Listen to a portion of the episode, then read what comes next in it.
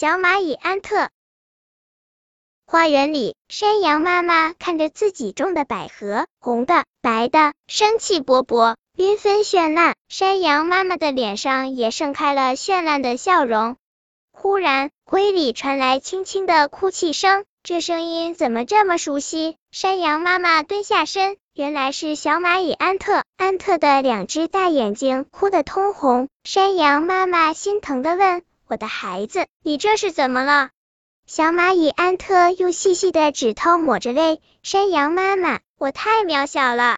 安特说：“我的理想是做伟大的英雄，为森林做贡献。可是我却小得可怜。昨天我向狮子大哥打招呼，他听到我的声音，找了半天也没看到我，还差点一脚把我踩死。幸亏我躲得快。呜呜，山羊妈妈，我是这个世界上最最无能、最最无用的人。”山羊妈妈笑了，孩子，你要做英雄，这和你的身材无关啊？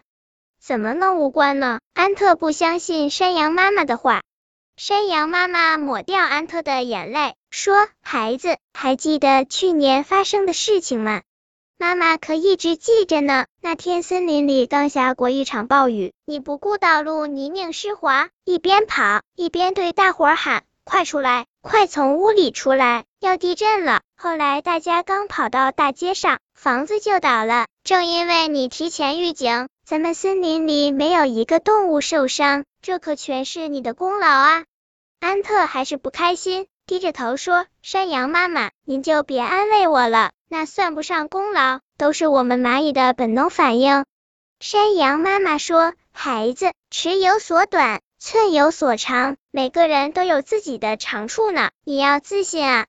安特耷拉着脑袋说：“山羊妈妈，您说的道理我懂，可我还是没信心。”就在这时，森林里传来沉重的脚步声。山羊妈妈和安特回头一看，狮子大哥甩着头，一脸痛苦的慢慢踱来。安特立刻迎过去，关心的问：“狮子大哥，您的脸色这么难看，生病了吗？”狮子头上冒着豆大的汗珠，来来回回的转着圈子。我刚在树荫下打了个盹，蜘蛛和蜈蚣两个家伙捉迷藏，钻进我的耳朵眼里了。哎呦哎呦，疼死我了！他俩在我的耳朵里打架呢，快叫他们出来呀！安特着急的说。我叫过了，可是没有用。是啊，狮子耳道那么深，声音再大也没用。山羊妈妈摇摇头，无奈的说：“蜈蚣第一对角是钩状的，钩端有毒腺口，能排出毒汁。如果不小心被它伤到，那可就不好办了。”安特突然灵机一动，拍着胸脯说：“山羊妈妈，狮子大哥，我有办废蜘蛛和蜈蚣带出来。你有办法？你有什么办法？”狮子疼得龇牙咧嘴。怀疑的盯着安特，安特说：“我的身体小，我钻到你耳朵里去，把他俩给领出来。”山羊妈妈说：“太好了，是个好办法，你准能做到。”得到山羊妈妈的鼓励，安特信心百倍的爬到狮子背上，钻进了狮子的耳朵里。